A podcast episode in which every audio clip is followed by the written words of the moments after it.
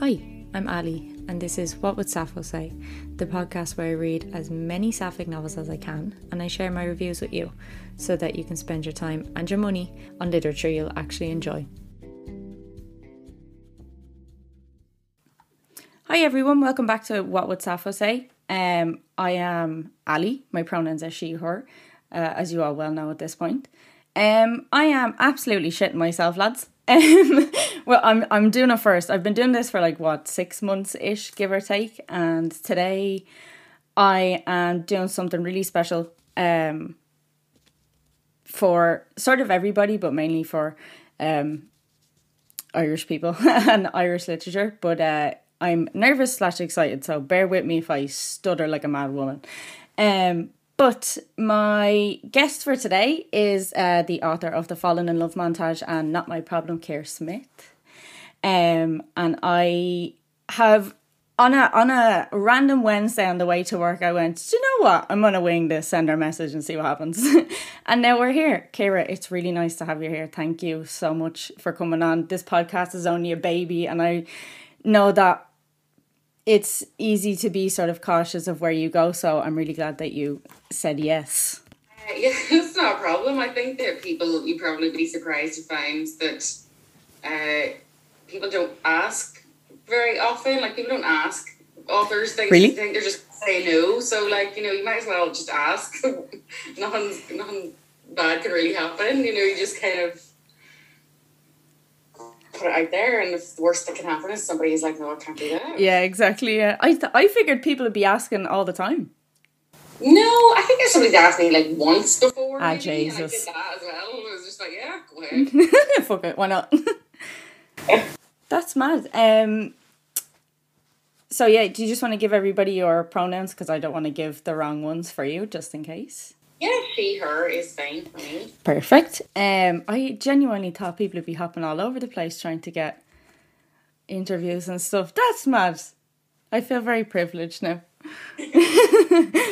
um, I'm going to go through a series of questions, which is just to because uh, I've done the episodes on the on your two books and I've gone sort of in depth with the the audience and stuff on on those things. But it's always nice to have your perspective on it.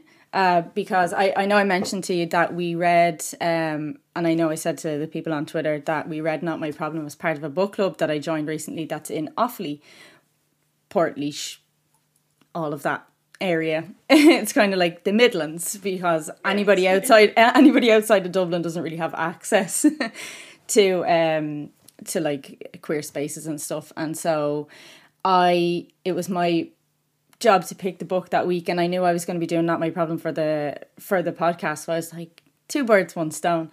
Um but one of the conversations that we always have in after we've read a book with the book club is our perspective versus what the author has said about the stories and stuff and it gives it a better view because we read a, a book at the very beginning where we were all like very confused about a certain aspect, but then we read what the author said, and it was it was a little bit easier to get around. Um, it was a little bit easier to understand. Um, but the back of I'm going to start with a question about not my problem because that's the one I read most recently, and I was wetting myself on the bus on the way home from work. I'm sure everybody thought I was absolutely nuts. but the back of your but the back of the book, there's a praise on it that says it's um, Derry Girls but better. Yeah. Very generous. uh, it was a very generous quote. I don't know. I, I immediately as I started reading it, uh, Miss Devlin gave me um oh my god, what's the nun's name? Sister Michael. Sister Michael vibes all over the place, minus the swearing. Um, which if I had a teacher like that, my life would have been so much better in school. Um, but I know that a lot of uh authors and TV show writers and stuff take inspiration from people do they know. So I do want to know if um any of your characters are inspired by people that you know, and in particularly in particular Miss Devlin because I feel like that's a woman that uh, uh doesn't just spring out of nowhere. Um. Well, I think. Uh, uh, quite a lot of people say that about Miss Devlin, Sister Michael, and I always Yeah. think like I get I get where they're coming from, but to me, Sister Michael is funny because she really just doesn't care about the students yeah, true. Um, whereas uh, Miss Devlin really does care. Like Yeah. she's um, she's a to me she's a different kind of character. She's but she also just says what she's thinking. Um, and in part, the situation between her and Aideen is inspired by my own experience of PE, where Okay. I did not want to do PE Yeah. and um, I would just do anything to get out of it. And I didn't do what Aideen does, but um, it was that thing. And I remember one time my PE teacher saying to me, like, you know, if you don't, if you don't start participating, you're gonna fail PE. And I was like, okay. Who cares? That's fine with me. I can live with that. Um, and it was in transition year as well. So I was kind of like, that's kind of where that sort of started. But I also used to be um, a teacher. I didn't do a whole pile of teaching. I did my teaching qualification. I didn't really enjoy teaching. Right. But one of the things that I had trouble with was um, not swearing in class. Oh. Acting like a a teacher and forgetting not to say just some comment that came into my mind. Um, and so probably I don't think I am Miss Devlin, but I think that there's something about uh, being a teacher and it being such a conservative sort of role and being really confined about what you can or can't say. And I just like the idea of a teacher who's just saying what her actual thoughts were Yeah. when the students said silly things. It, no, it would be much nicer if, if teachers were a little bit less strict around those things because it's so hard to, to like relate to them on a, a personal level uh, with the with the lack of the lack of like a a less is it formal or informal? I've asked this question several times, and my fiance is getting annoyed at me now at this stage. I would imagine that I'm always like, "Is it formal or informal?" anyway, um, They are very they are very formal. Yes. And they um and that's just kind of part of it. And I think especially like here, you know, um I think it might it might be worse, I think, because of the sort of grip of the sort of Catholics Catholicism, yeah, so sort of uh, it can be so and it can be so impersonal and I'm not sure if, the, if there's a right or a wrong way to, to go about it or if they, they need to be different or, or anything like that but I just always think that you must just have to like bite your tongue a lot when you're teaching I would imagine so because sometimes you can see them wanting to laugh, but they don't because they know they shouldn't. Do you guys get graded for PE? no no I, I went to school down south Oh, okay, I- grand, yeah. so no we didn't get we got like we, you know we got like a school report Oh my like god, yeah. but like no I was just like um you know it just it didn't mean anything Yeah, because I, I only went to um secondary school, uh, like a, a Catholic secondary school for up until junior cert, and I hadn't a f- fucking breeze what was going on. But the the second secondary school I went to was non denominational, and so like it wasn't as strict. So there was P wasn't um it wasn't gradable, and then I left and they graded it. And I qualified as a personal trainer, so it would have been real handy if if PE was graded when I was in school. But the year I left, they were like, "Oh, we'll grade it now." but uh, you said the one of the differences, or one of the main things about De- Miss Devlin is that she um cares about her students, and I found that in both of your books, there's somebody that our main characters, whether it's Saoirse or Aideen, have that go out of their way to look after um the two girls because obviously they're both young adult levels, so they're both teenagers. They're both going through everything that comes with being a teenager, um, which is difficult enough on its own. But your characters always seem to have something very significant um, in their personal life or in their home life that they're dealing with. Um, and although the books are particularly funny and they're very clever and they're very witty, they also have that element that's like uh very intense and very like gut wrenching and thought provoking. And those stories are obviously few and far between when it comes to rom coms. Um, so I'm wondering what the importance was for you of making sure that you told stories um, of teenagers dealing with, with real life problems. Yeah, I mean, I think that it's. I think that where I start from is thinking about, you know, what kind of. So I start to start with the fun part of the book when I think about how to uh, what I'm going to write about, and so I was thinking about, you know, for falling out montage, literally thinking about falling in love montage, like who would get into a relationship like that, yeah, and why would a teenager be so cynical Mhm. um already all teenagers are cynical of course but like, why is he so um closed off because I think that is a that's a thing in rom coms, you know, that one character is, you know, more reserved and Yeah. you know, doesn't put people in love, whatever, that's fine.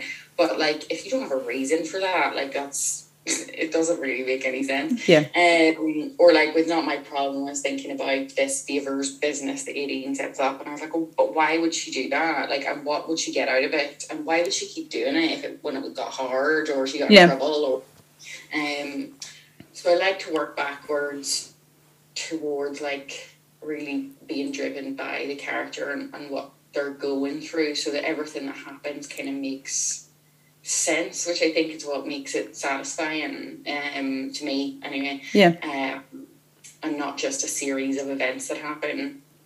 But I think that people, you know, young people are dealing with these issues, and you know, some of them are more common than others. You know, having a, a parent with early onset dementia when you're 18 is probably pretty uncommon. Yes. Um, but it does happen to some people, and um, having a parent who has a drinking problem is a lot more common. Oh, yeah.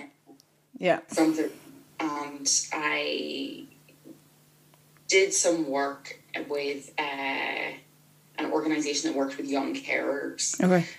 Um, like, and it was a it was a long time ago, but it just really stuck with me the idea of kids who have young people who have responsibilities that are way beyond their age, Yeah. and how how on earth do they deal with that, um, and what impact does it have on their whole life? Because it's not just part. It's not just something that's happening. It's not just a problem that's happening. It is. It's.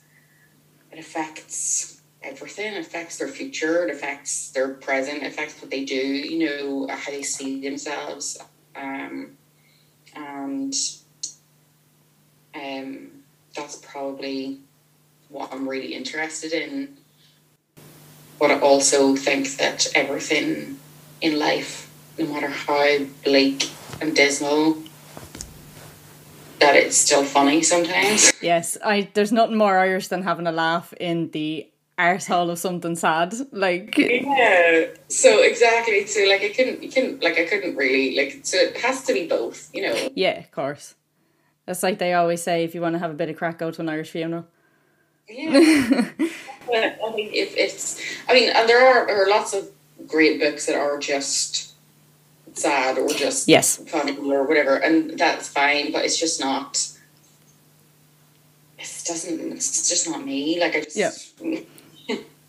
No, I, I'm with you on that because I can't. If something's just one one sort of, if it doesn't have a, a good sense of humor in it, I kind of lose interest really easily. And I, I, people will always say that when something's really difficult, I'll always be in the middle of a cracking a joke because I can't, I can't deal with with not laughing in the middle of something, uh, something sort of um a little lower.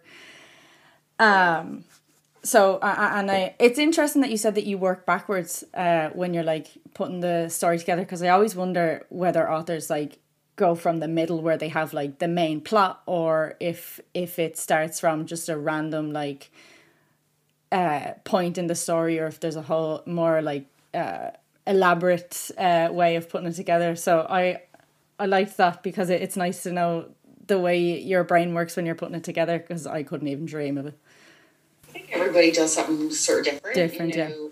Um, I, I just, yeah, I do everything, I suppose, character driven. And then kind of, so if you know what your character's issue is, you kind of will are going to know where you want them to end up at the end. Yeah.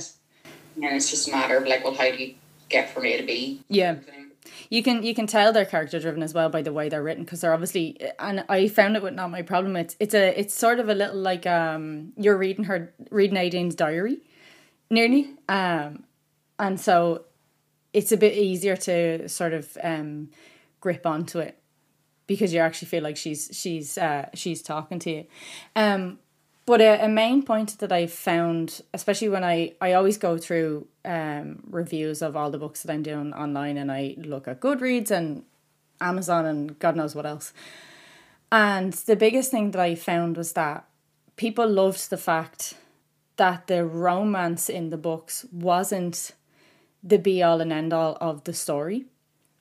Because you know, like when we watch TV shows or, or movies that are uh, in any way LGBTQ representation, it's always uh, a coming out story or um, something. It's always really mainly focused on the love story, and we always say that to normalize the the idea of queer relationships is to put it in places where you would in in a way that you would see uh, heterosexual relationships, and that's what that's what makes people get used to it.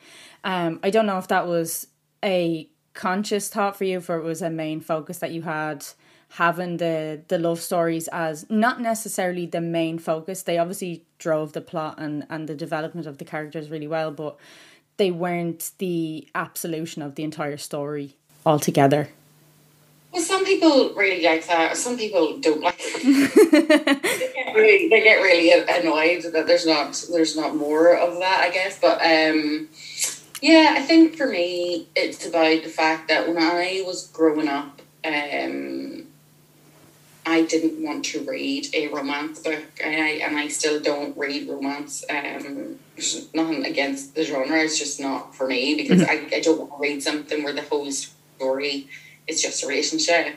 Um, and that's just personal taste, that is just my preference. So, um, whenever I was writing these books, although the Falling Love man- montage is obviously in part about a relationship. Yeah. It's really more about how Saoirse manages a relationship yeah. than about the relationship itself. Um, and how she manages getting close. Sorry, that's my dog. that's okay. Is um, getting close to people and how, or, or how, in fact, she doesn't manage that. Um, and with Aideen, um, yeah, the romance is not a, it's not a big factor in, in the book. It is it's kind of there and, and I like it, but um, I think that because I am probably most driven by what is going on in someone's internal world, mm-hmm. and that's why I write things to kind of like get into somebody's head. There's just so much more going on for people than there like than just a relationship or if someone is in a relationship what does that bring up for them? And, and how um how does their life affect their relationships? Yeah. all of their relationships not just romantic ones. And to be honest with you see I didn't I wasn't in romantic relationships as a teenager. I wasn't like I don't think like maybe some people are but like even when I was at school like there was one couple in our class like yeah. was it. Like most people were not in long term relationships and um and I I don't I think because I write contemporary fiction and it is meant to be, you know, in some ways reflective of real life, in some ways it's really not. It's a bit, mm-hmm. it's a bit absurd. But um I just the idea that like you're gonna like fall in love uh, intensely with someone when you're 16 yeah. Kind of like in a way like the, the whole sort of like overblown like this is true love romance to me. I as as an adult but especially as a teenager i would have been like oh my god that's so cringe catch your yeah. So that, that comes out in, in the writing in that like yes you can have a really intense relationship or really intense feelings for someone. Um but I think this the book has to kind of be like all right, but we are still like just young, and it's yeah, yeah. We're to catch ourselves. uh, it's not everlasting. You know? I, I yeah, and I do think when you're when you're that young, it feels like it's the be all and end all.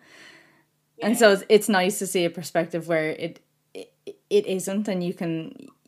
I, I, and you said that you, for for Saoirse, you can it's it's about how she manages that relationship and you can tell through the way she grows through the book that that's sort of what Ruby is for. She isn't there for her to fall in love with. She's there to teach her how to view love in the first place.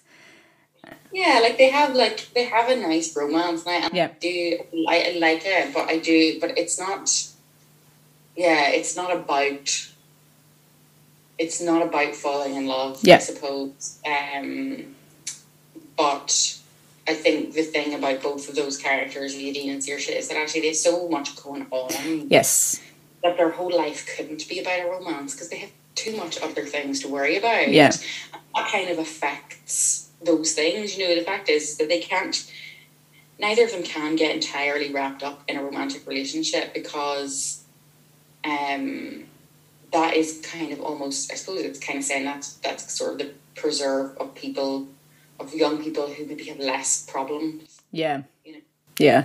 Um, their problems are so big that if you were to have that and also make a romance like the most important thing in their life, it would kind of, I suppose it would kind of be saying that, you know, love conquers all, and that's not really something I want to yeah. say. Yeah, no, because uh, it, it, it's true. You can't solve all your problems just by just by falling in love. It doesn't necessarily work that way. Um, but it, it does often. I do know often feels like that when you're when you're younger, but it, yeah. it doesn't.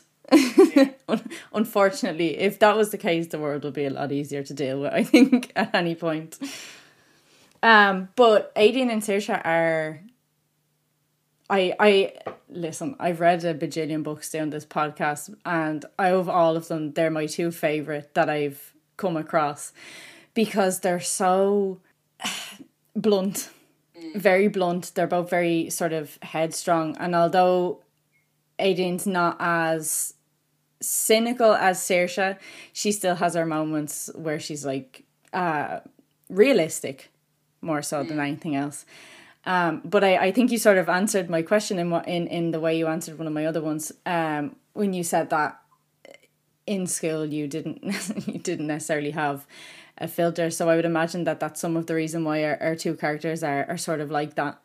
Um, and Aideen's excuses for not going to PE are absolutely brilliant. Um, but I also feel like something like that could have come out of Saoirse at some point. Yeah, probably. I mean, they do have, they definitely have similarities in, in a sense of, um, I do think they both struggle to take things entirely seriously. Yeah. Um, but I also think they're quite different in the way that, like, Saoirse would never probably do the things that Aideen has done. No. Um, and, but they are both grappling with something very similar in the sense of that um, avoidance. And I think that's yes. what I write about a lot, or like, and that's what I'm really interested in. I think, and probably will in some fashion probably show up in everything that I write. Is like, what do we do when we're trying to avoid pain, and how does that affect us? And so, Aideen and Saoirse are both trying to avoid pain in some way. Yeah. And they handle it in different ways, and it's maybe different kinds of um, things that have led them to that place. I think that's so. I think maybe all of us are trying to avoid being in any more pain. Um, yeah. And it usually is the worst thing that we can do, you know, because it, it kind of traps us or isolates us or um, kind of in the, in the long run makes our life worse. Like if you think about essentially it's you know it's defense mechanisms and how yeah. those come in in your life. Um, but hopefully in a way that's also like amazing.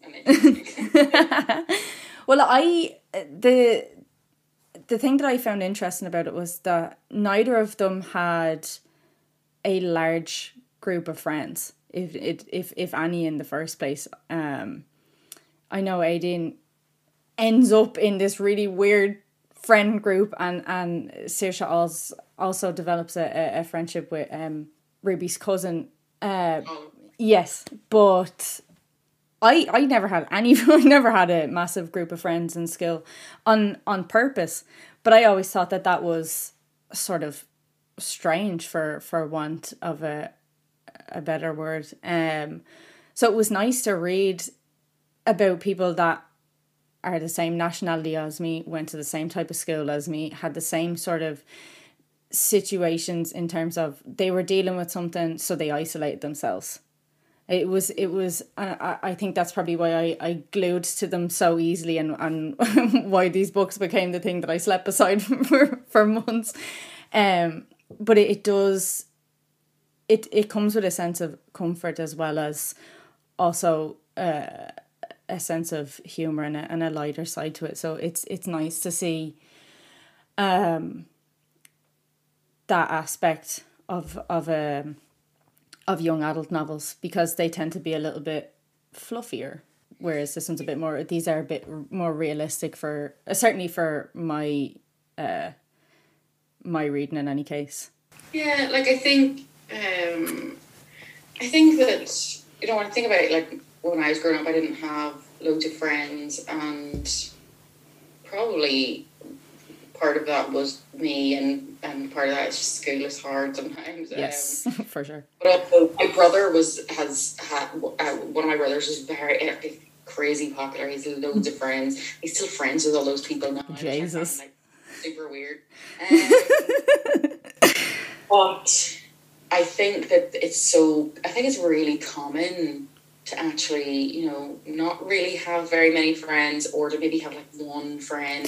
Yeah like with Aideen, where she's like she has one really good friend, but when that kind of falls apart, she has no one. She has yeah, and she doesn't really trust anyone. And even though she does grow to sort of expand her social circle, um, she really only is close to uh, at the end, close to Maven and Covey, and um, and I don't think that like you need to have loads of people around you. You no. know, um, as I think if you're open to relationships that have some depth, that can be enough. Mm-hmm. So for some people, it's not. For some, you know, so people who want loads of people around, that's absolutely fine too. But um, I wouldn't be able to sustain that. no, n- me neither. I'm so bad at like even just texting. The only person I answer on a regular basis is my mother and my fiance, and that's it. Everybody else I'll forget. So I wouldn't be able to maintain that many people either. I know my sister does, but I couldn't. I couldn't even imagine still speaking to people that I was in secondary school with or and I the the majority of people I went to secondary school with I also went to primary school with, so good God, like that's not happening. But you, you mentioned Aideen's one friend there. Holly was uh, very interesting as as a person. I feel like we've all had a Holly at some point, but just didn't fully recognize it. so I I went from one of the first moments that there's any dialogue between the two of them. I I remember writing in the book. I was like, is she like? There's something not. I wasn't fully. I didn't fully like her. I knew there was something a little bit off about her. Um, but she was definitely interesting to say the least. I think like yeah, some people really hate Holly, and I don't. Um, I think that she is, you know, her and Aideen are growing apart because, in part, because of the issues that Aideen has mm-hmm. and the, the, difference between her life and Holly's life. Um, you know, and the fact that Aideen is a bit of a fish out of water in the school that she's in. You know, she doesn't have Jesus, the same advantages as as other people around her. She has a different kind of home life not entirely in the sense that you know hopefully throughout the book you get the sense that actually everybody's something going on probably yeah. um but she is that relationship you know they've had since they were very young those differences have just sort of come between them at yeah. this point in life um and i think that i think that holly does say i think I I wrote it, so I, as far as I she's your character, so Holly does love Aideen, but there she is a teenager and she is not making you know this grow this growing apart and the fact that they are so different. Um, she doesn't know how to deal with that. Yeah. Yeah. And um, she's, you know, she feels guilty, but she also kind of feels maybe a bit tied down to this relationship as Sure, well. yeah. And also, and also to a certain extent, probably feels like responsible for Aideen because she knows she doesn't have anyone else, but that makes her resentful because it means she can't really go and do other things without essentially hurting her friend's feelings. Yeah, you always have to check in, make sure it's okay that you do something. Yeah, so then she ends up in a position of like because she's not really acknowledging or dealing with that those feelings that she's having, she doesn't like those feelings. You know, her defense is essentially to kind of be a bit like nitpicky and Yeah. a bit of a dick about it.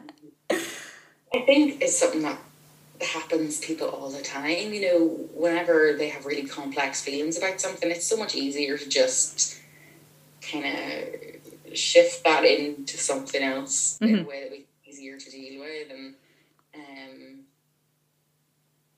and it's also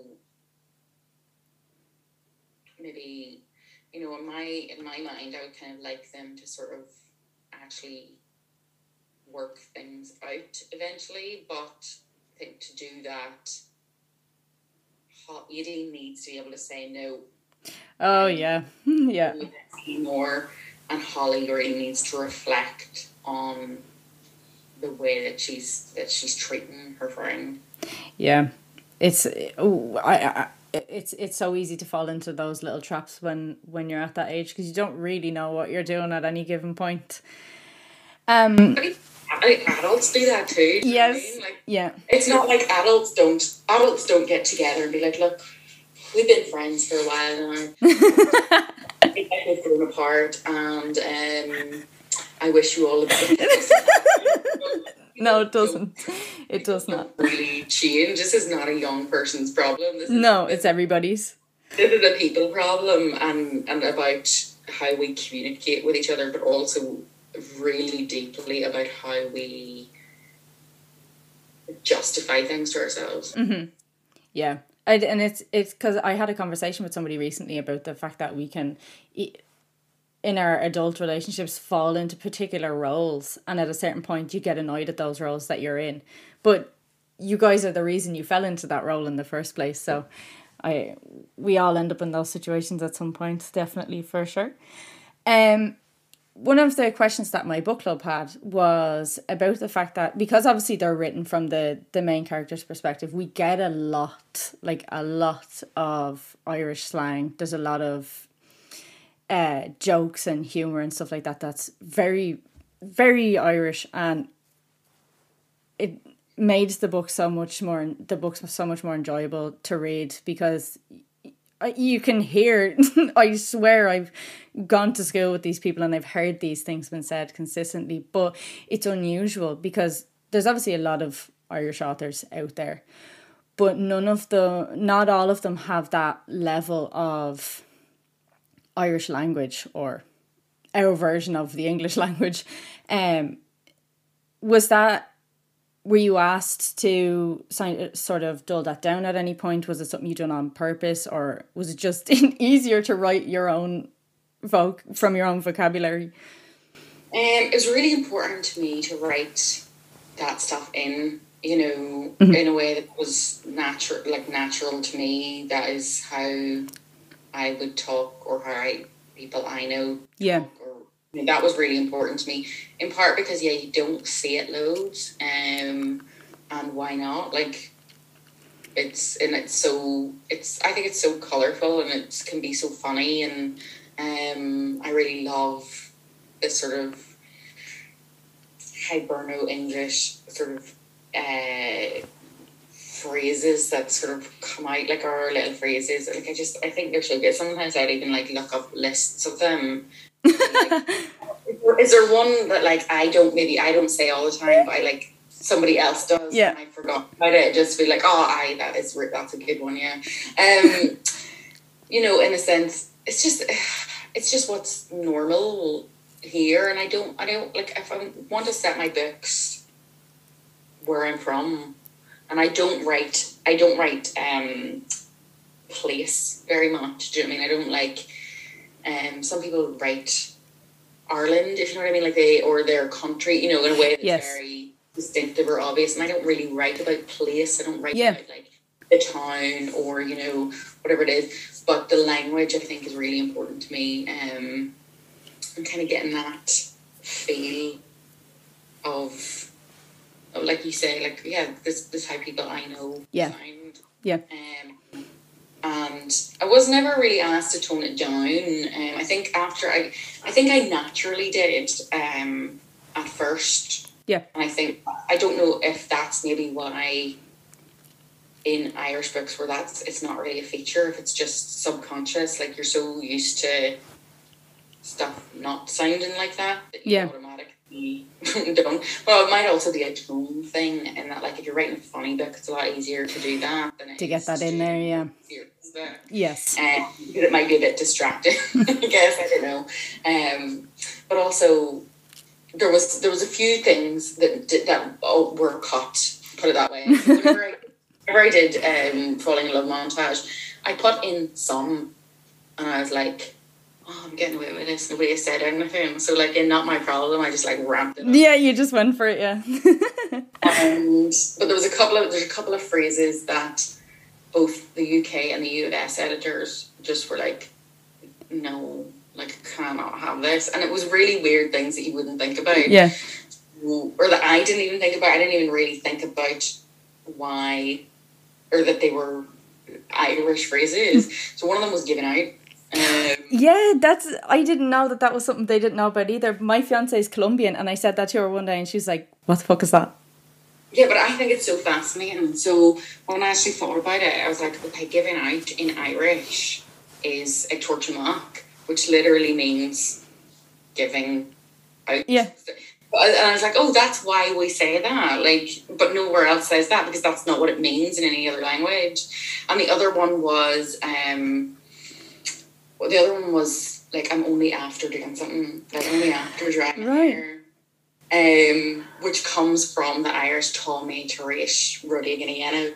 And um, so it's like a tra- it's like literal translation of Irish to English. Oh um, shit.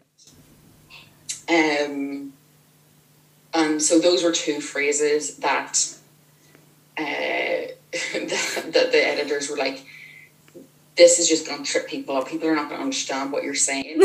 yeah.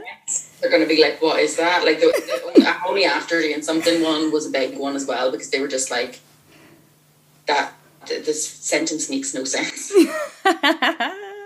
it was really hard to kind of look at that with like objective eyes. Yeah. Really, what, what are you talking about? It's such a, it's such a simple. Yeah. um, I like all those little details, and so um, yeah, I just try to keep as much of that stuff as possible, and yeah. they were they were always fine with it, and people have responded really well to it. And yeah, people who aren't, you know, like English readers or American readers, they, I've, I've none of them. I'm, I've maybe had like one person ever go. I didn't. I didn't get that. yeah. I guess I didn't understand it, but mostly people seem to really like that side of it and they don't have an issue with understanding it either. Yeah, and I it's funny because that's something I've come across in the last maybe two years because as I said, my fiance is Colombian, she lives in the States. Most of my friends are either in the States or are from the States or whatever. And I when I'm talking, I'm just talking like I'm I'm talking to you or I talk to my mother. Like it, it doesn't sound any different to me, but I can see their eyes like keeping up with me. But I also know that they love it, especially um, uh, in America. They absolutely love it. They they think it's hilarious. They think it's brilliant. So it, it's not surprising to me that people enjoy that that aspect of the books because people love the way the Irish uh, the way the Irish talk. Um, but I mean, look at Derry Girls. Like yes, international. Yeah. I mean, and people love that, and they don't they don't take you know, they, they're nobody's sitting around being like, "Oh my god, I couldn't watch Derry Girls because I couldn't understand it." Like they they all love it. They want to know what it means. Yeah, they want to know the different phrases. My fiance has taken it upon herself to use them more regularly, and like it's it's hilarious because you're in the middle of talking and she'll be like, "Ah, yeah, fucking gobshite," and it sounds so funny with her accent, but she loves it. Yeah.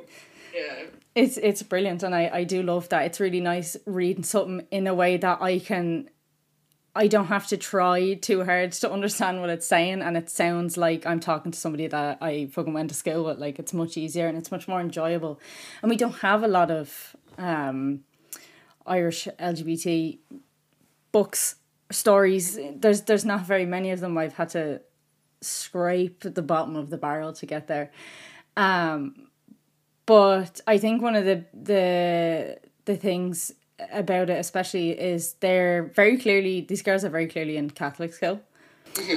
Um, and as I said, I did spend the beginning of my teenage years in um in Catholic school, and it was very very similar. It, you can nearly like when you're reading it, you can nearly smell the school and and, and the uniform.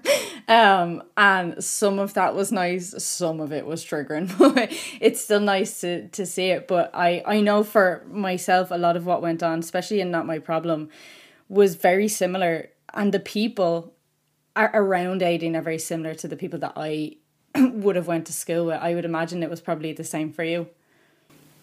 Yeah i mean I also actually I went to a I went to a convent school. Lovely. Until transition year, and then after transition year, I went to a, a non denominational school.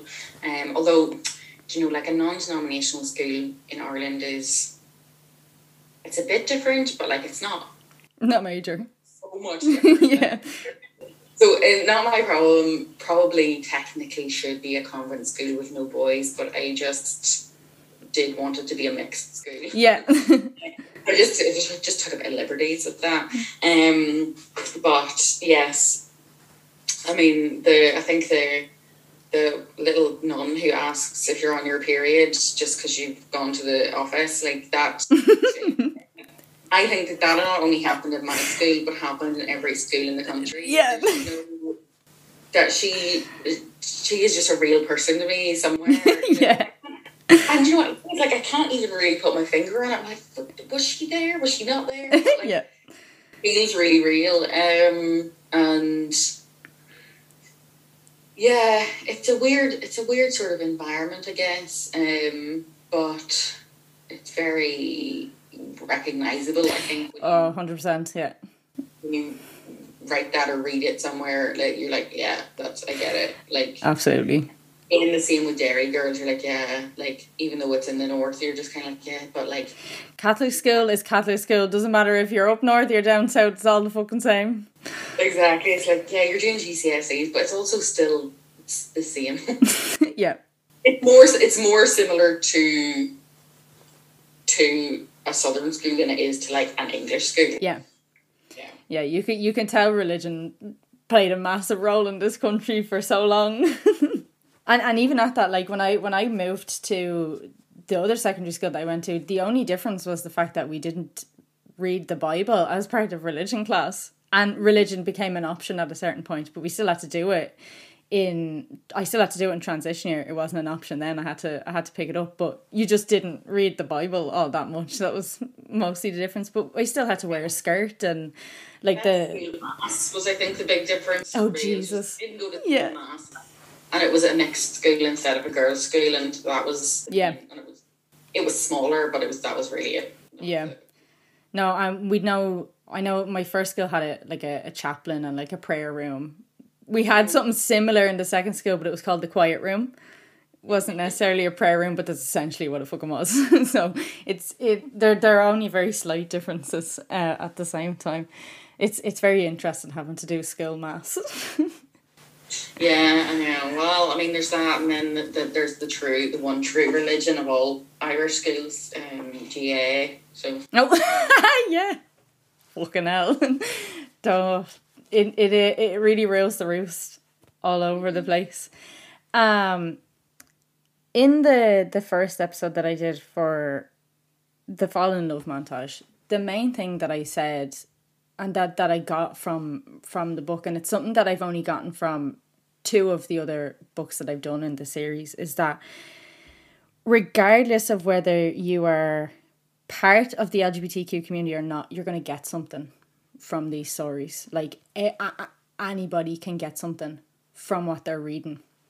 You don't have to be queer to see yourself in the story or to relate to some part of, of the story at all. And although they are very sapphic and you can tell that it is about uh, like that there's there, there's so many elements to the queer characters that are very specific to to sapphic people and to queer people that you know it's definitely for us and as i said it's it's for us and about us but at the same time anybody could pick it up and uh, and get something from it um, especially since er, the the two characters deal with, with real life problems. And I, I, I asked this question when I did the the Seven Husbands of Evelyn Hugo, whether or not that that's on purpose, because it, it serves it serves a great purpose to the the queer community in a sense that sometimes we can box things off in, in a way um where if it's if it's really queer then it's uh, it's only for lgbtq people and therefore everybody outside of that can't access it.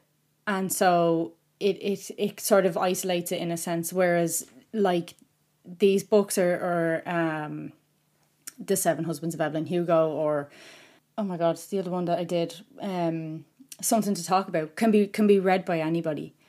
And I, I wonder if that's a conscious thing that you do or if that's just a natural fucking thing that happens.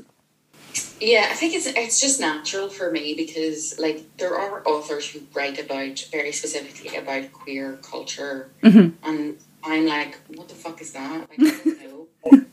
you know, I don't know what that means yep. really. Um I didn't you know I don't pick my friends based on their sexuality. yeah. um, I don't, you know, there are certain things that I think are very sort of um, probably very universal to lesbians, let's say, for example, you know, you probably have watched the L word. Oh God. Regardless of what you think about it, you probably like Kristen Stewart. You probably watched every lesbian movie that ever existed. Even if they're shy. you just have to. So that's fine. You know, there are those things that maybe resonate with people. But like the most part of your life is like at least for me, is lived just in the same world as everyone else. As everybody else, like, yeah. You know, and I don't I, I, th- I think it's a really nice idea actually the idea for people that actually you know that they that they form these little sort of like queer groups and everybody in them is queer and I'm like all right but you know like I don't I don't that that is not my experience. Yes. My experience is that most people around me are straight. And mm, yeah. I don't care. I'm okay with that. Like I don't need them to be thin. Yeah. Um, and while yes 100% I will get so excited if I meet someone. I'll be like, oh I find that very thrilling, but also I'm kind of like, um, it is just about that. You know, it, I live in the same world as everyone else. I, you know, and I don't live in a little. I don't live in a queer bubble. Yeah. And, um, I totally get why some people would want to. Yes, of course. Nothing wrong with it. But like I'm sorry, like I live in Ireland, like where where where is this happening? Yes, it's true. I grew up in like Oh Jesus, yeah. there was there probably I mean I'm sure there probably were some other like gays milling about. Not really like, you know, ultimately you know, and I mean this in a, in a, in a totally apolitical sense that, you know, you're still in the minority of people. Uh, yeah. So I just, yeah, I don't know. It's not that I'm intentionally trying to appeal to everybody. Um, and I particularly love when you know lesbians or well, sapphic women t- tell me about what it means to them to read mm-hmm. books and have that, and I that's so important to me, and I wouldn't ever want to like um right away from them. You know, it is but it's for me, I suppose, in the sense of like when I think about myself as a teenager, I like I said, I didn't want to read books about romance or relationships per se. But I think what would have been really useful to me at that time was to be able to read the exact same kind of books I was reading. Yeah. Just that the characters were gay. Yeah. And, you know, I wanted to read a mystery novel, but the character is a lesbian, you know? Or, yes, or, you know, yeah. Um, I wanted to, I loved, I loved contemporary fiction. So, like, I was really into, like, um, uh, you know, like Judy Blume and that kind mm-hmm. of stuff. And I was like, well, yeah. At the time, like, I didn't know that I would have wanted to read about a gay character and recognize that about myself. But when I look back, I think that would have been what I wanted. Yeah. And, and for a long time, I think we only had books or stories about coming out. Um, yes. Yeah. And those books that are sort of about the, the sort of queer culture, although they're very important, if that doesn't represent your experience or mm-hmm. your life, it can feel then a little bit like, well, that is something other, or that's not like, I don't identify with that. Like, yes. I'm not gay because I don't, you know, this isn't how I live, or, yeah. you know, um, so yeah, I don't know. I, I suppose I'm going on a ramble, but what I'm saying is that I think there's room for everything. Yes. Um, both people like books like mine that are sort of incidentally gay. Yes. Yeah. and books that are about being gay. Yeah. You know, and so that you have a choice of what suits you. Yeah, and it's interesting when when you say that it, some people might not be able to relate to it because I it's only in the last year that I have sort of put myself in particularly queer spaces. Up until that point I wasn't. Everybody else around me was at. all my friends were straight people. Um and whenever I would read or, or watch something that was particularly queer, I always felt like I was I, I didn't fit in all of the the really queer spaces and I also didn't fit in all of the very heterosexual spaces. So I was like, where where's my space? There there isn't I don't have there's there's nothing that shows me a middle ground because I would go into a queer space and feel like I wasn't immersed in queer culture enough to be there.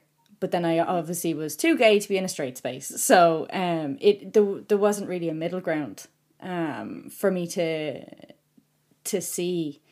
I think that's very. I think that's spot on. I think that that's probably probably the more, I would think probably the more common experience. Yes. At least maybe in this country or in yeah. a small town, or you know, if you're not. Um, say small towns and things like things might be very different in the states where they have massive cities, like yes, but even our cities are tiny, so like yeah, our cities aren't cities. yeah, no, it's it's true. But it, it was nice to it, it's always the books that I have loved the most through this entire series are the ones that are the regular rom coms that we normally read, but they're they're just gay. So there mm. there's a there's you can attach to it better and you can enjoy it more because you can actually view yourself in in the in the story. Um one of the main reasons that I started this podcast in the first place was a to tackle the fact that I was never in a I've never been in any queer spaces in my entire life.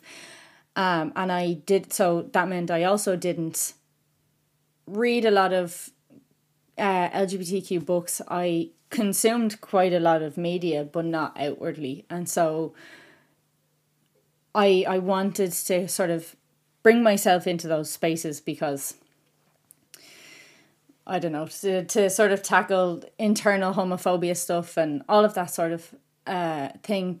But the the big kick for me was that I couldn't necessarily do that with Irish content. There wasn't a lot of it. There there there isn't a lot of it. I I'm as I said like I'm I'm scraping the barrel at the minute trying to find um Irish content for for queer people that first of all isn't in Dublin and that I can access all the time anywhere. I mean, even the book club is I, I do most of it through Zoom because we're all too far away from each other. But and when I, when I was trying to find Irish books to do for the book club, I, I only had your books and one other one other author and there there are some out there but one of them was also really really dark and I was not about to get into that.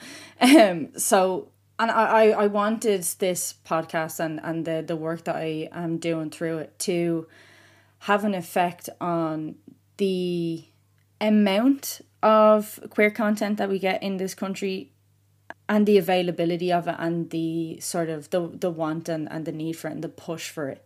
Um, I think there's a lot of it in in the city centre, um, but not a lot of it outside of that. But I, I wonder from your perspective as somebody who writes queer stories what you think we need as as a as a country or as queer people in Ireland to sort of increase the amount of queer content we get because I feel like we often don't look for it because we don't think anybody wants it or anybody needs it. Um, I think it's probably a mixture of things. I think on the one hand, it's a small country, so yes. like, like naturally we've fewer writers. Although we, we might have more writers per head than a, a larger country, I guess. Um, uh, but um, so you just like it, like it's a numbers game in that sense, mm-hmm. and then then narrow that down then to the authors who are queer or whatever you know mm-hmm. that so that they're writing and then for those people to also get published like you know and yeah. um, so you're you're starting from a really small pool anyway. Yeah. And um, but i think that the larger issue is probably just publishing itself. Mm-hmm. you know it's a really tough business and it's you know publishers need to put money behind the book in order yeah. for it to be successful. The other, the only other really way that that happens is word of mouth. Um, mm-hmm. And you know, I think that it's probably more about those kind of industry issues yeah. than it is about um, what people are wanting or looking for. Um, I think that while I have had people from Ireland sort of read my books and comment on most of my readers are probably English. Yeah. Um, and um, but that's also probably like a, a, a like that's probably skewed by the fact that there's so many more of them. yeah, it's true. Like, um, you know, of all the people who read your book, and then all the people, like the smaller pool of people who then like your book, and the people who then like it enough to get in touch with you. Yeah. You know, you're just getting, it's just, it is maybe just a numbers thing. Um, and probably there's some hangover from like our collective uh, national homophobia. I think actually the country is has come like a really far. It has indeed in a really short space of time. Mm-hmm. Um, but there are still issues. Like there are issues. Like I was at a school visit recently, and they had like a pride book display in the library, and I was like, "Oh, that is class!" You know, mm-hmm. it's so you have that. Um, and the librarian told me that you know when she put it out um, she walked into the library a couple of days later, and all the books had been taken and by management. And Jesus, she had to buy every single book that was on the shelf. Fucking hell! In the library in twenty twenty two. Yeah. So there is something about what what can you access and what's promoted. Yeah. Um, even you know, and, you know, we're talking about like book bans in Florida, and yeah, I kind of I think that the more probably insidious thing is not someone making a giant fuss about banning a book, um, but it's the books that just are just taken off the shelf or that aren't bought for the library. Mm-hmm. You know, like it's, it's essentially like it's a shadow ban, isn't it? Where you Yeah. just like just don't supply those things, Mhm. um, rather than you know, and that you, you can't fight that because you don't even know what's happening. Yeah. Um, but I do think that it will grow, and I think it's grown a lot in the last few years, especially like Yeah. since at the time that my book was coming out. Um, it felt like there was like a little mini explosion of There was a shift, yeah. and um, and mo- most of the YA that I actually see coming from this country is gay. You know what I mean? So yeah. Oh, that's that's really interesting. Um, but uh, I think it's uh, like I don't really know, but I hope it's just a bit of time. And, Yeah. Uh, and we are also suffering from the same things that everybody in publishing is suffering from, which is not enough promotion and not enough. Sure. Um, Yeah. You know all of that stuff, but because there's so much fewer of our books, Yes. a bit more. Do you know what I mean? Yeah, yeah. I do. I do think there has been a particular shift over here in, in and as you said, like in a in a short space of time, um, because I mean, I finished school in twenty fifteen. Yeah, the year the marriage referendum, twenty fifteen, and in at that point, I was like famous for being gay. At that time, everybody wanted to know. Whereas now, like, it's not. It's not. It doesn't make me very interested anymore. um, even in that, and then and then, as you say, when you look at what's happening in in the states and particularly in Florida, like, you can. I I feel sort of privileged to be here. and and not over there you know uh, uh, certainly at this point in time because there is there has been um, a big difference and hopefully here it, it, it continues to to grow. I actually expected a very small when i look at the the audience numbers for the the podcast i expected a very small number of irish people but it's a lot larger than i had initially anticipated which was nice. So people are obviously looking um, and people are obviously trying to find those things and are interest are, are growing more and more um, interested in them um, as as time passes. Um, but yeah I am fucking reading two books at the minute God bless my soul I don't know why I was in one of those positions where I knew I had to start reading the the reading list for season two but I didn't know where to start and so I started reading two of them at the same time, and I've gotten absolutely fucking nowhere with either of them. I think I've gotten to like page 20 on both of them, and I was like, fuck this. Like, I'm going to have to probably start another one. Um, have you read anything recently? Do you know, I have actually find it quite hard to read recently. um, I think ever since sort of getting into publishing, the Yeah. time that you have for reading is so it's non-existent really. But also, uh, you know, when you make something your job, it becomes a job. yeah, you don't want to do it outside of that. Um, so it could be hard. So actually, one of the things that I've probably done is veer more towards adult fiction as a reader. right. um, because uh, it just feels like a, sh- a shift. Do you know what I mean? A shift in brain shift. But I did get sent um, a copy of uh, uh, Gay Club by Sarah James Green, and it's lovely. Like it's Yeah. really really nice. Um, it's not it's not Irish obviously, but it's Mhm. um, it's set. It's, it's very funny. It's just it's set in like a um, uh, like the LGBTQ club has like four members, and there's two of them are like fighting to become the president of the club, but only the members of the club are allowed to vote. But then they decide to open it up to the entire school, so everybody is voting on this tiny little club, and it just kind of it's very funny. Yeah, know I mean? it's like a really like fun, fun read, and I think it's gonna be it's gonna be pretty big. Uh-huh. Interesting. I'll keep that fucking noted then for future reference. What have you got a favorite um queer book? Um, do I? Uh, I don't know that I do. I don't know that I do. Um, I whenever anybody asks me my favorite book, now my favorite book is The Bell Jar. So Yeah. whenever I hear your favorite book, I'm like, that was my favorite book, and it's not queer. Yeah. Uh, my favorite book is also not queer, so. but I really, I, I really want to read Evelyn Hugo. People have been telling me Jesus. read that for ages and ages and ages, yeah. and it's just one of those things that I have not like. I just haven't got around to it yet. But I really want to read that one. Um, it does take effort to read it. It's it's a fabulous book, but you need the time to sit and pay attention to it because there's a lot in there. Yeah, yeah.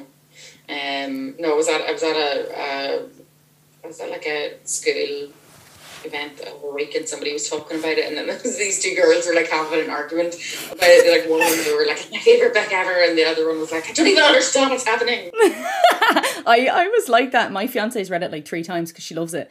I read it the one time and I spent the entire time going, What the fuck is this? Why is she saying this? Why is she doing that? I don't understand any of this. And then my mother read it and she was like, Oh yeah, it was grand, it was lovely.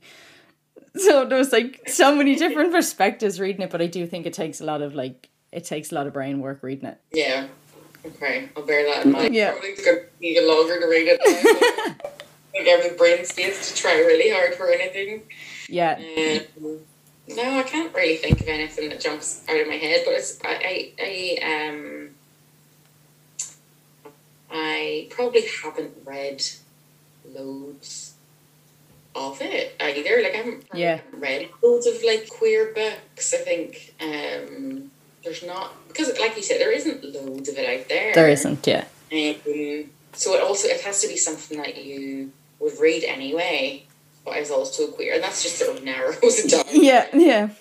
Yeah. Yeah a lot of them are I've actually found are fantasy novels and they're not necessarily my they're not my favorite genre and so but I have to read them. Um but I, I have to kind of uh motivate myself a lot to read them in the first place because I just I'm not very good with them. Like if they're if if uh, a fantasy novel has people who have a, a, a made up language, I'm out. I, I can't I can't deal with it at all. I think I think that um, I think fantasy novels. Uh, I'm not like a big fantasy reader either. Like I've read some, and I wouldn't like say I'm not reading that because it's fantasy. I do read some, but it wouldn't be my go-to thing. Yeah but I do think that fantasy tends to kind of I think it leads the way in changes like that. Like it happens in fantasy first. Yeah, yeah. Right. I think um, at times. Uh, so I don't know why that is. Maybe it's because the writers are just more adventurous. They're they're more open minded, yeah. no, it, it's true that you say it is. Uh, there's a lot of stuff that happens in fantasy novels that nobody really thinks of outside of that. Mm. Um, but you were we were saying earlier about the fact that a lot of the what you sort of prefer or what we prefer as readers is or queer readers is when you read a a, a rom com that is the same as all the other ones you've read, but it's it's gay this time. And I had a conversation with somebody recently about uh, this specific thing. But uh, if you were to take one of the like major rom com films, um, and uh, make it sort of queer, which one would you uh, pick? I think probably. Uh, I think probably, and I don't know if this is a major movie. Yeah a lot of people haven't read it or sort of watched it. Um, but I think it would be Hope Floats with Sandra Bullock, and it, but everything would have to be exactly the same, except Harry Connick Jr. would not be, be beloved. Yeah, so we keep Sandra Bullock. Just give her a woman. She has a daughter who's played by Mae Whitman. Keep that. The mother, I think, I think the mother might be Gena Rowlands in it or something yeah. like that and it's really I think it's really underrated. Some people think it's really cheesy, but she gets divorced um, because her husband is cheating on her in um, with like Eddie. They go on like a Ricki Lake style show. Right. Um, and then she moves back to her hometown where this guy that she liked um, or knew at school or she grew up with is like a bit of a southern cowboy slash gentleman. Lovely. And, um, yeah, and, and, they, they fall in love. I'm like, yes, this would be perfect. But just instead of Harry Connick Jr., we would have like, I don't, I don't even have strong feelings about who would play. but I just think if that was gay, it would be like, um, it would be a million times better. And I Yeah. that maybe like, that would, that's what I would wish for. I don't think anybody would have a problem seeing Sandra Bullock play a, a sapphic character at any point. I don't, I don't even- I want them to remake it. I want them to go back in time and just change it. the way it is. just keep it exactly as it is. Just insert a woman where there's a man. Yes, effectively. Oh. just fired. I, actually, I was only looking up last night. Uh, I don't know if you saw in like 2018 or something. Jennifer Aniston was supposed to be uh, in some Netflix movie called The First Ladies, where she played the president and she had a wife. It was like, Oh, really? yeah, it was like Tig Notaro wrote it for Netflix. Now I don't know if it got picked up. I don't know if they they were. I was actually looking it up last night to see if they were going ahead with it because I know everybody wants everybody wants Jennifer Aniston to play to play a queer character. Uh, I think any of the ones that people like uh, Jennifer Aniston, like uh, Picture Perfect. Have you seen that? It's a really old one. In that one, no. Um, I um, this is terrible. I am actually not a fan of Jennifer Aniston in rom. I don't think any of her rom coms are any good. Um, I don't know what it is. It just doesn't it doesn't do it for me. It's Sandra Bullock, Julia Roberts, my best friend's wedding, my best friend's gay wedding. Oh yes, yeah, yeah. you know that's so good. Um, Julia Roberts. She, I don't think she'd be opposed to it now. In fairness, no, I think that'd be. I think any of the the sh- the, the really awful, corny Netflix ones, if they were if they were in any way queer, I'd probably be more inclined to watch them as well. Yeah, yeah, for sure. I um, I just they just I think the thing is though that they just don't make. This sounds so, so old. They just don't make them the same, uh, like the way they used to. They no, it's true. Rom coms used to be like the big budget, like summer heavy hitter movies. Like, Yeah. they were the big movies, and now they're it's kind of relegated to like smaller, sort of independent kind of um things, and like uh, you know that's fine. But what I really want is the big budget, like Yes. Yeah. really famous people in it. I don't care if they're gay in real life. Yeah. No. I want the most famous people in it playing the characters and like a big budget and like the really good script. Like those, like my best friend's wedding is a genius movie. It's so good and it's so well written. And sometimes some of the more modern stuff just isn't well written. No, it's true. That's why a lot of them are the small budget ones on Netflix, and, they're they're not like on uh, uh, on the actual screen in the first place. Yeah. Yeah. I I would I would watch the proposal also. Oh god, yeah. Yeah, yeah. yeah. it would be much better the the scene where they like fall on top of each other, uh, straight out of the bathroom, would be much better. That would be so good, yeah. No, I I do I like Ryan Reynolds, but also like I like Ryan Reynolds too. It's not. This is not an anti Ryan Reynolds. it's just a pro Sandra Bullock making game. no. yeah. I'm I'm sort of surprised she hasn't done something with Sarah Paulson or something. Yes, we can hope. Perhaps. Maybe I'll st- light candle and see what happens. Yeah, that's it. Oh Jesus! If I had a penny for every time someone told me they were gonna light a candle, I'd be I'm fu- gonna Put that money. No, there you go. You don't have to Google it now. You don't have to Google a list. I'll just give you a bunch. I'll get my fiance to compile a list of her favorite ones and see. Yeah. But I think anything I say that isn't what she's used to is probably interesting to her. In in any, so I said something yesterday, but it wasn't even like an Irish saying. It was just sort of the way I said it. Wear yourself laughing, but it was just because of the tone, just the tone of the way we say things. Seeing it through someone else's eyes as well, isn't it? Like it's Yeah. reflecting to you, like, oh, or that's not. Yeah, it's different. Yeah. I've never had to consider so often the way I speak.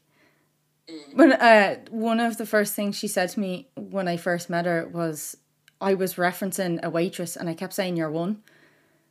And she was like, took her ages to figure out what I was talking about. And I was like, oh, that makes, like, I didn't even think about the way I was speaking. I didn't even think for a moment, like, that's only something that Irish people are gonna understand what you're saying. It never crossed my mind. It just came out of my fucking mouth, and she was like trying to play catch up with me the entire time. But it's just the even just the small things. I like you. I, I've never had to consider the things I say more often, uh, as often as I do now. Um, but I, I didn't have to do that reading either of these books, which is great because sometimes there's like Americanisms and stuff that I'm like, I don't know what this is. Like, I don't know what this means. Um, especially in, in young adult novels when they talk about school and stuff, having a fucking breeze. don't know what's going on at all. Yeah, but we still we, we get on with it. We read it. Well, you, you do it anyway, yeah. Um, like you probably probably we have a much better understanding of how their stuff works than they do of ours. But um, you know, so that's why I don't really hold any weight the argument that like people are not gonna get it. It's like mm, they are gonna get it. They will, yeah. They'll pick it up. Yeah, yeah. Also, you know what? If people don't get every tiny detail, yeah. Okay. I someone I, I remember watching an interview with Nadine Coyle and she was like, "Do you, or no? Was it Cheryl?" And she said, somebody said, "Do you do you need to like think about the way you speak?" And she's like, "No, they need to listen to me harder. Like that's mm. I don't have to like they'll pick it up as they go along." Yeah, I, I, I did see that you said that one of the books was t- was banned in, in Florida. Mm. Yeah, not my problem is banned in Florida. Um, in some places, or it's on like those lists. I get like Google alerts about it. And as I said the other day, I just like I'm offended that these people haven't heard of my other book. yeah, because the Falling in Love montage wasn't banned, was it? yeah, he's like, do you not do you not know that? I have to. That's what I'm worried about. Like the word is not out enough. Get banned. Well, listen. Hopefully, after this episode, it'll be it, will be out there more. That's hilarious that only one of them was was taken off the shelf. That's so bad. I'm very sorry they didn't ban both your books. they don't have to take a look at the cover of the first one to ban that. Yeah, it's true. You actually have to read. Not my problem to find anything in it. Like yeah, actually, that's that's true. I never even copped that. The the falling in love montage, the cover of it is is definitely very telling. That not my problem is not not the slightest. that, uh, my problem is so prominent, but like I really do. I'm kind of like, oh, publicity. Come on. do a better job so both my books get banned. That's hilarious. I I never copped that, but then I wasn't fucking looking for it in the first place. Um, that's so funny. Um, as I said at the very beginning, thank you for being here with me. It was I as as this podcast grows legs, um, it's always each new thing that I do is very daunting. But um, I was like the entire day leading up to this, I was like, well, I wasn't feeling well this morning, and I was like, oh my god, like nervous sweats anyway and then you get period sweats on top of that. I was like, oh my god, this is going to be mad. But this has been one of the easiest episodes I've done from the very beginning, and I've had my fiance in some of them, and even then I'm like, but I feel like she might judge me, and I, I, I, I'm, I'm trying to marry her, so I don't want her to have a weird view of me after I've recorded with her. So it, it those are a bit more pressurizing, but this is actually not as uh, nerve wracking as I thought it was going to be. Um, so I, I appreciate the gentleness. Um, and I do appreciate you agreeing to do this with me because I genuinely sent that message and I was like, I was sitting there going, she's going to think I'm absolutely off my fucking head. like, the world's smallest podcast. It's like, do an interview. um, no, I mean, look here. It's been really, it's been really fun, and just I would just encourage you, like, ask whoever you want, and yeah, what they gonna say no, that's all right. It's yeah, that's something my therapist says all the time, and my mother. She's like, "What's the worst thing anybody could say?" Is probably just no at the end of it. Um, but I, I probably will now go and send a, a bajillion requests, and you'll you'll definitely have me on your back consistently for content.